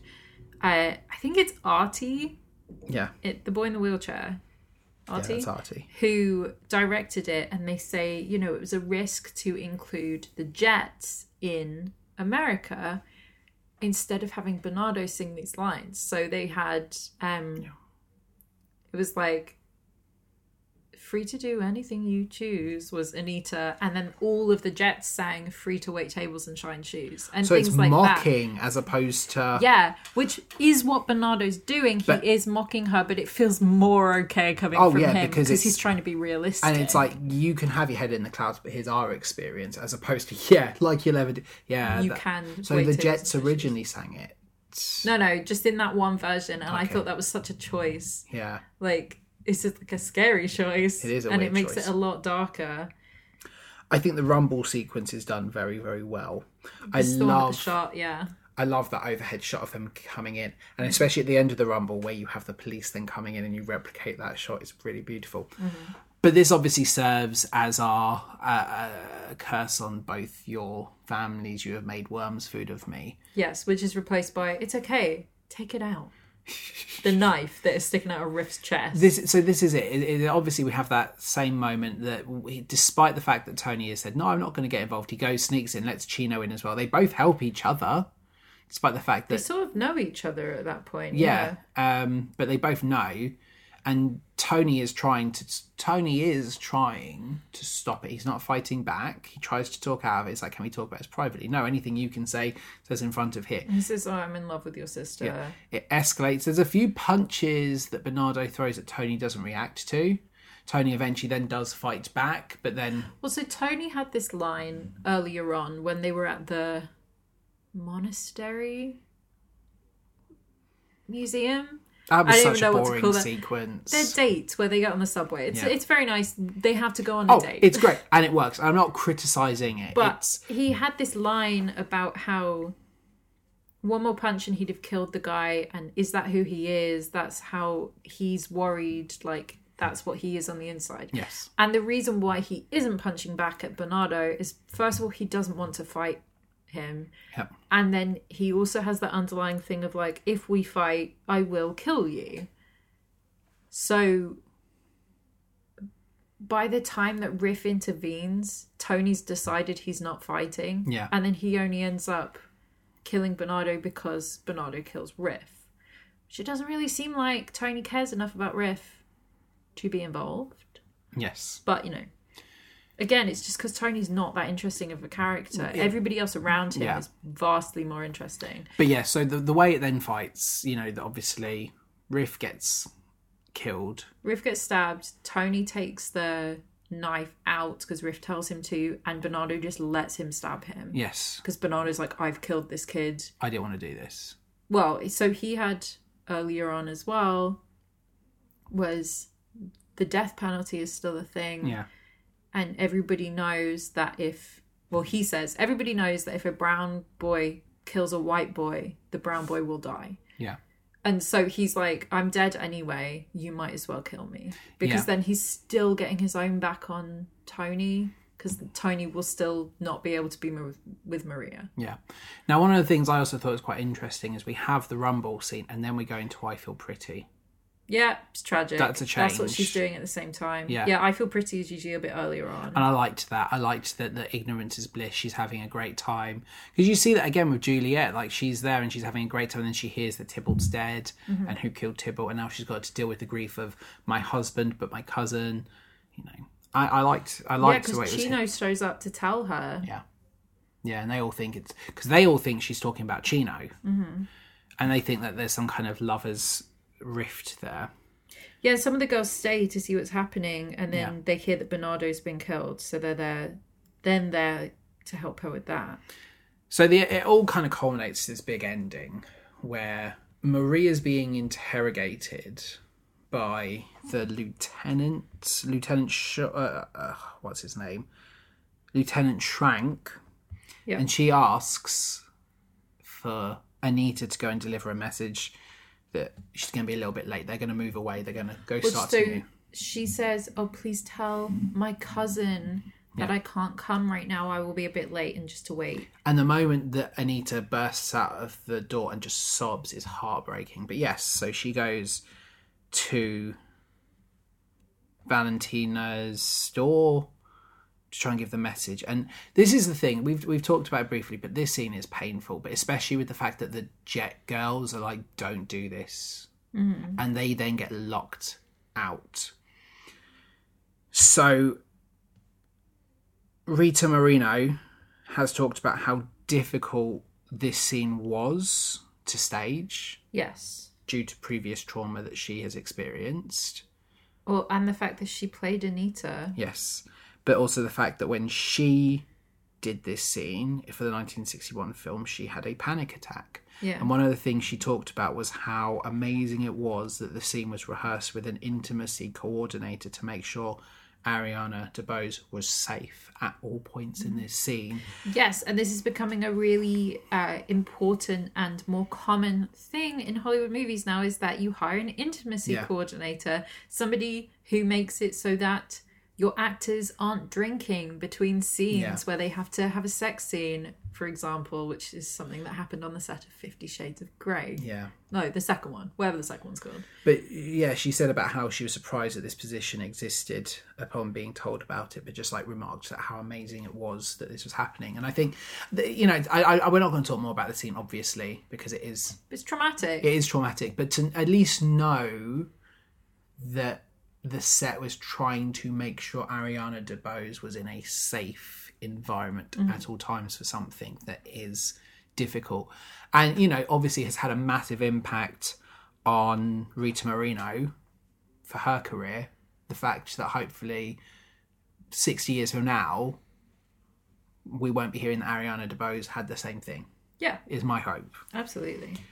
We've talked a lot about this, you know, and not in the conventional way because there's so much that happens We could do if we talked through the show, we would be here for the next three hours. This is it. It would be a four-hour-long show if we talked about it. So we've obviously talked in as much detail as we can do. I, you know, I enjoyed a lot of the set pieces here. I really liked G Officer Krupke. I thought that was a lot of fun. Um, I think the, the, the timing of my oh, what's going on with anybody's took me out of my enjoyment of this sequence yeah. because oh I don't like these guys because they're possibly transphobes, but I'm mm. not quite sure. However, as a song, that sequence is great, but it's very weird that the jet males get a song, but the shark males don't. Yeah. You know, it'd be an interesting balancing act maybe to have that. Mm-hmm. Overall, I think the finale was staged really well. Yeah. You know, I liked the bit where, you know, poor Valentina has to go down and tell Tony that she's dead. And you see him just lose it. And he goes out and he's shouting for Chino. And he's like, come on, Chino, bring it. Just do it. yeah. And then he turns and he sees her. And it's that moment of, oh my God. And he runs. Then you see Chino. The ending Yeah, was shoots him, yeah. beautifully mm. shot. And then everyone comes out. They lift him. And you just have this really, really powerful, poignant ending where where Maria shouts at all of them, Yeah. and then Valentina comes out and is like arms around Maria and keeping her safe. It's a really nice. Oh no, it's Chino she. She keeps puts safe, her arms around Chino. yeah, it's nice. Chino's going to be arrested. but it, and Chino just waits. And she's holding the gun. yeah. She picked the gun up. She she and Chino's just waiting. Cause he knows, and Mm-hmm. it's just a really. It, it's one of those endings where it's like it's a really down ending yeah. That you don't often get. That things have to end on a positive note, and I liked seeing it. It's obviously painful, but it's nice for it to end that way. So we can't talk about West Side Story without talking about musical theatre urban legends. Cool. And I'm so excited to tell you about this. There are two stories that sort of float around whenever somebody puts on a production of West Side Story. The first one is a prop mistake. Yeah. So the gun that Chino uses to shoot, not Romeo, Tony, Basically the same. in this hypothetical, mythical production of West Side Story was not where it was supposed to be. And so Chino has to get on stage, like he has to be on stage. So he leaves it. He doesn't get a gun. He runs on stage and panics, takes off one of his shoes and hits Tony with it and shouts, Poison boot! Oh my god. Hits him Oh my god. which would be fine if that's where the scene ended. Tony dies. So then, then Maria, has to go around with this poison boot. Like, shall I just poison boot all of you? How much poison is left in this boot, Chino? Enough for you, enough for you, and still some for me. That's brilliant. A right on, in terms of an on the spot thing. If you Incredible. we know that poison is a part of Romeo and Juliet, so actually that's quite fun. Yeah. people might believe it's like this is Romeo and Juliet. They got around the poison really well. Mm-hmm. Jeez, that's just like that. That's Austin Power shouting judo chop. Yeah. Jeez. Story number two Tony takes ill. So, production of, again, mythical production of uh, West Side Story. Tony is supposed to come out shouting for Chino to kill him. Yeah. Except Tony never appears. And nobody can find him. And he hasn't come on stage. So Chino comes on shouting for Tony this time. He's looking for him. He's trying to find him to kill him. Yeah. Still nobody can find Tony. So Maria comes on and they play out the scene the way it should happen, except Chino kills Maria instead. And nobody can find the actor who's supposed to be playing Tony still. And so they do the end of the show as if Maria is Tony. So Chino shoots Maria, she dies, the Jets come out and they collect her and they take her off stage and the show ends and then it turns out that Tony had taken ill. The actor playing Tony has taken ill and had locked himself in the bathroom like throwing up violently. So they had to do the ending of the show that way. How I- completely if you went in to see because like we don't Imagine know where these that's- stories come from. Usually they're like Amdram. Yeah. So like you go to see Amdram West Side Story. Yeah, imagine that's the day that you know Stephen Sondheim had gone to see it, and he's like, "I'm supposed to go and see. my show." I'm supposed to go and see it, you know, because I have to do spot checks, and I'm going to randomly check this on. What? What? They changed I- my show. How dare you? I mean, again, credit to the actors that when you've got to improvise in that way, you have to improvise in that way. But that's I love the Poison Boot story. I Poison Boot one's fantastic. Uh, Share with us your favorite mishap stories from doing shows, not necessarily West Side Story. oh yeah, Just any shows. I love hearing on stage. we. I mean, this is it. We we've we've done plenty of shows ourselves. There's you know we know what's going to happen. It's always fun to hear about it. It's not fun when it happens to you. It's fun when it happens to other people. Mm-hmm. Right. Best song. Oh, that's really hard. It is hard because they are all really, really good. And I think the difference as well is the fact that you you you can look at it as best song, but there's an element of you may also want to have best set piece. Oh, I'll tell you what it is, and we haven't actually spoken about it. Is the Tonight Quintet? Yeah. So you have Riff, Bernardo, Anita, Tony, Maria, and then the backup Sharks and Jets singing their version of Tonight, where they're all sort of converging Yes. I know exactly what it means. There's gonna be a rumble tonight. Yeah. Do you know how I know that song? Is it in Family Guy? No. there is a annual wrestling event in January called, the Royal Royal Rumble. Rumble. Mm-hmm. Know. And and I'm going to show you this trailer after we're done recording. Did they use this song? They used this song and they had the Jets so and the. Sharks and they have the wrestlers with bad wigs singing "There's going to be a Rumble tonight" and it uh, and it ends with because there can only be one Royal Rumble winner and they all go towards each other. But you've got so uh, have, when we went to LFCC, one Yeah. of the people I wanted to meet was Rey Mysterio, and I don't know if you remember Rey Mysterio is the masked wrestler. Yeah. He had the wig over his mask. Hmm. In this trailer, but it's so funny. So as soon as this came on with, there's gonna be a rumble tonight.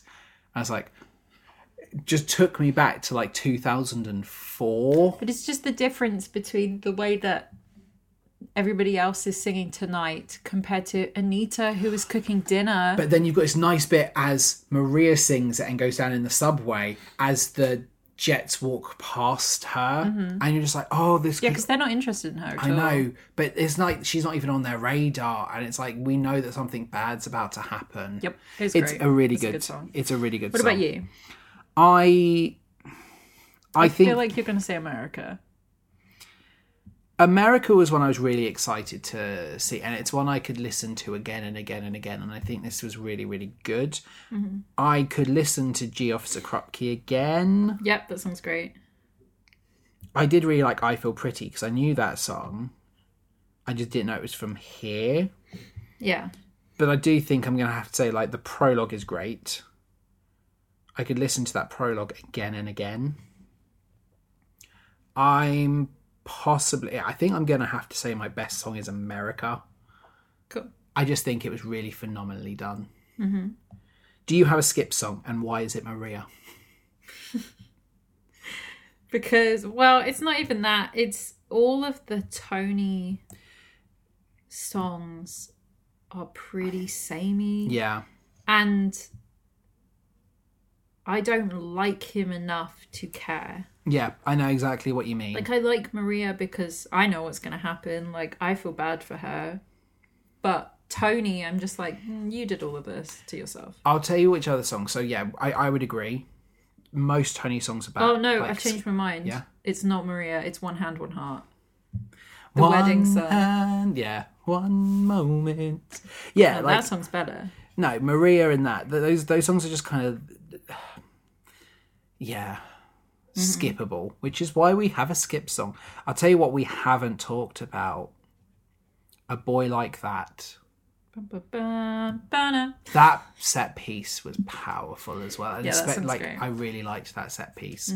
And just you know, especially because there's this hypocrisy to what Anita's saying because she's talking about a boy like that, but she knows full well that Bernardo was a boy like that. Yeah. But she's, you know, it's obviously that that case of you honor the dead, mm-hmm. and it's just in this moment of grief, and she's trying now to be everything because she's the matriarch of the Sharks. Yeah. People are going to look to her, and she doesn't know what to do, and she can't even look after Maria.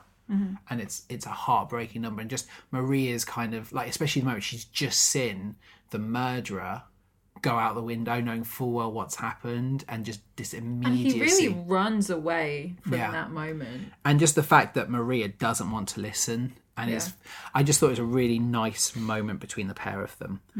Who is your MVP? I think Rachel Zegler for a first role. Mm. There are so many people I want to say. I think the actor who played Bernardo was, Was great. incredible. He was so talented. I really liked Mike Faist as Riff because you just he's so dislikable. Yeah, and it's but- fantastic. And David Alvarez as Bernardo was amazing. they're both incredible. But I think for her first role, Rachel Zegler was just amazing. Yeah, and obviously, like Maria's a real, you know, a, kind of a naive role, Mm-hmm. and arguably Anita does so much more. Yeah. I, my MVP is, certainly between Anita and Maria, and possibly Valentina. Yeah. There are some really amazing female roles in this. Mm-hmm. I mean, obviously, Valentina was for this version specifically, but tw- between the three of them, it is very difficult to choose an MVP. I think I'm gonna have to give it as much as I want to to Rachel Zegler for just how amazing it is as a debut. I'm gonna have to say Ariana DeBose. Yeah. I think her the raw moments that she presents and just you know if you look at the trajectory of the character for a lot of characters they start at the bottom and they they end on top mm-hmm. hers is the thor trajectory where you start at the top and then you lose everything Yeah. you know mm-hmm. and you don't see that often and i think she captures it brilliantly but it could go to anyone. Role is difficult. I i i'm, I'm going to forego the which role would i play in this one and i'm sure you will do the same. I my only role really is tony. Yeah. or riff. And i'd rather play riff. I, I want to play officer krupke. That's who i want to play. Yeah. I uh, wouldn't want to play anyone. no but i would in, i would enjoy being part of the creative process of this one. Yes. What star rating did you give this I gave this four because I really, really liked it. Yeah. But But again, Tony's not interesting. They failed to make me care about him. do you think that comes down to the writing of Tony? Is it Tony Kushner's writing? Is it Stephen Sondheim's songs? I don't think it's the songs because I think all the songs are lovely. Like when Darren Criss covered them on Glee, You cared more. very pretty. But that was because I cared about his character.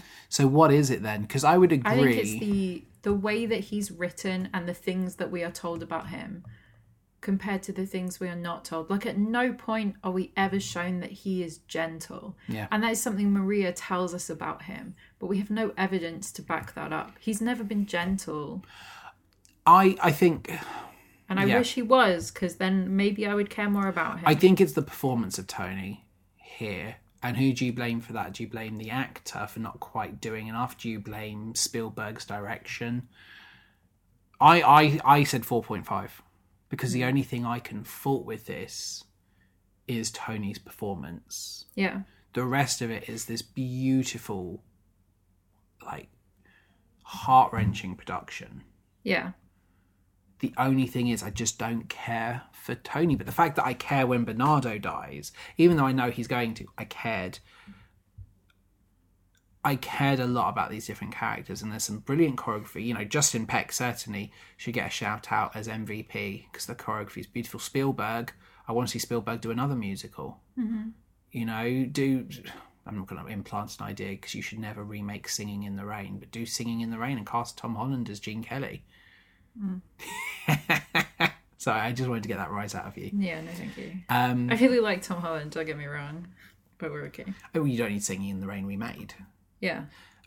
I, I think Spielberg did a phenomenal job, and he still managed to have a Spielberg feel to this without it being like without losing his identity in the musical or without losing the musical's identity in Spielberg. Yeah. It felt like it blended the two worlds really well.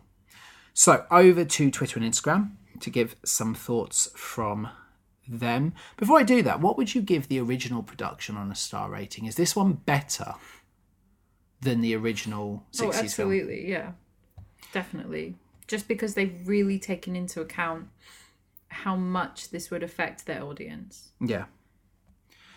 Over on Instagram, 88% of people said yes, they were fans, with 12% of people saying no. And we heard from friend of the podcast, Elena, who said the following I thought that the way they made it even more culturally relevant and realistic was brilliant. It wasn't as much of a fairy tale like the original, for instance, showing the struggle between San Juan Hill neighborhood residents and the construction of Lincoln Center. I loved how they included Spanish dialogue and did not include subtitles. We didn't talk about that, but it was amazing. Yes, we talked about it in the preamble. We talked about it preamble. We didn't talk. it works. Yeah, it's fantastic, You and you understand. Context clues. You yeah, don't need to you know what they're can saying. Infer what is happening. Yeah. so it's fine. It represented the people in a way where it didn't just demean them by using English subtitles to overtake the overall purpose and message. Absolutely well done. Well said, Elena. Loved the additional backgrounds of Tony and the addition of Valentina and her biracial relationship with Doc. I loved how she kind of represented both the Puerto Ricans and New Yorkers. The cinematography was gorgeous. It really highlighted each of the performers and they all got a chance to shine within their own numbers. Also, the music was stunning. So was the acting. I mean, my favourites were Rachel Zegler and Ariana DeBose. Fantastic and brilliant. The choreography was amazing because it introduced new choreography to the classic Jerome Robbins style that everyone knows and loves. I also loved the change to the ending where Maria sings to Tony as he is dying in her arms. Mm-hmm. Instead of singing somewhere like she does in the original, she sings tonight. It was more realistic to me than the original, even though it's played out almost exactly the same. Yes. Also, the scene where Anita is almost assaulted. I like how the girls in the Jets group try to protect her and save her. Oh yeah, that was one of my things that I said after we watched it as well. Was that really the fight is between these boys? Yeah. and, it has nothing to do with them, and the girls are just as mistreated by their own. And even though the girls certainly will be involved and will shout at each other, there's kind of there are some things that go above racism, and like this is worse. Yeah. And I really love the fact that the fact that they know what's going to happen before the boys have said Yeah, anything, and and they're they're, kicked out, yeah. and they're like, "No, don't hurt it was her." powerful, and it was and it was especially like good. we're all the same person. You Yeah. know, like regardless of the color of our skin, we are all people, and they knew full well. Mm-hmm. Anita is a very complex character. She shows so many emotions, and her spirit, which is full and passionate in the beginning, is crushed completely at that point. The subtle use of colour in some scenes versus the gorgeous burst of colour in others was also mind blowing. I love little details like that. The mm. sharks of warm colours, the jets of cool, which is kind of funny since they sing cool. The only number that fell short for me was Officer Krupke. Yeah, you can go a lot bigger with that. One of the things I asked was how would this compare? Will I dislike the original more having seen this one first? Mm. And Elena said, I don't think so. I think it'd be interesting to see both and compare and contrast them. Yeah. Thank you, Elena. As always, we love your contributions. On Twitter, 44% of people unsurprisingly said, I haven't seen it yet. Yes. Go and see this. right. Go and see this and spend some money on this because it is amazing. And if you're listening to this show, presumably you're a fan of musicals like us. Musical movies are in danger. We recently talked with Ian and the gang from Best Film Ever on the top 10 movie musicals of all time. And you can see from the 50s a sharp decline in the amount of movie musicals per year. Or the kind of movie musicals Yeah. that people are making. And if, if if Wicked fails, I think that's it. So go and see this. If you love musicals, go and see this. Uh, Five percent of people said no, just not for me. Ten percent of people said it was okay, but forty-one percent of people said yes. What a triumph! So everyone who's you know majority of people who've seen this loved this. We heard from Westy at we underscore Westy twenty eight said I love it. I liked the in depth backstories and the relationship with Bernardo and Anita is explored more. I liked Rita Moreno in this too. Again, I asked, having never seen the previous film, if I do ever watch it, will I dislike it because this is my benchmark? No. Mm-hmm. If you don't like it, you don't like it. I like both films. Depends on how you feel about it. Take Annie, for example. I love the classic and the 1999 version. Not too sure about the latest version, though. Yeah. You know, so that's good. I really enjoyed this one. Go and see this musical if you have a chance. Yeah. Now, next week will be our first episode of 2022. Yes, it will. We're going to start the year off, I think, with something that's been very in demand. Yes, people have asked us to cover this, so we are going to be watching Tick Tick Boom. Yes, we are. I've seen it already. I know you have, which doesn't surprise me. but then, I mean, it's all about dealing with. like, It's starting on his birthday, so it's the start of a new year. You know one song from this. They're singing happy Yeah. birthday. so, but it's him dealing with a new year. If you say so. So, what better way to start than with Tick Tick Boom? Yeah. Obviously, in the meantime, before the episode, we will be launching our episode covering the top musicals we have watched this year mm-hmm. for the podcast. And thank you to everyone who has contributed on that. Yep. That will be launching at some point this week. before New Year's Eve. It's our own little countdown, our top 10, 9, 8. What will be our number one? I've got my list. I'm not sure about your list. We're not going to talk about each other's lists until we record. Mm-hmm. So thank you to everyone who's got involved in that. And watch this space for the BFE Real Roundtable that will be coming up. We'll make sure we retweet it so that you can find it um, over on our Twitter. But if, if you if you don't see that, follow Best Film Ever on podcasting platforms and you'll see when it goes live. I think we had a great time. What was supposed to be an hour's conversation became about three and a half hour conversation, didn't it, in the end? Yes, but it was worth it. It was very worth it. As always, you can follow us on a multitude of great podcasting platforms. You can find us on Apple Podcasts. You can find us on Spotify. You can find us on Google Podcasts. You can find us on the Amazon Music app under the podcasts section of the library. We are on Stitcher, we are on Good Pods, we are on Podbean.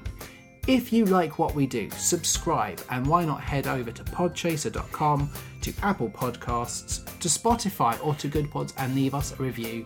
Tell us what you liked. And why not follow us on Twitter and Instagram at It's a Musical Pod.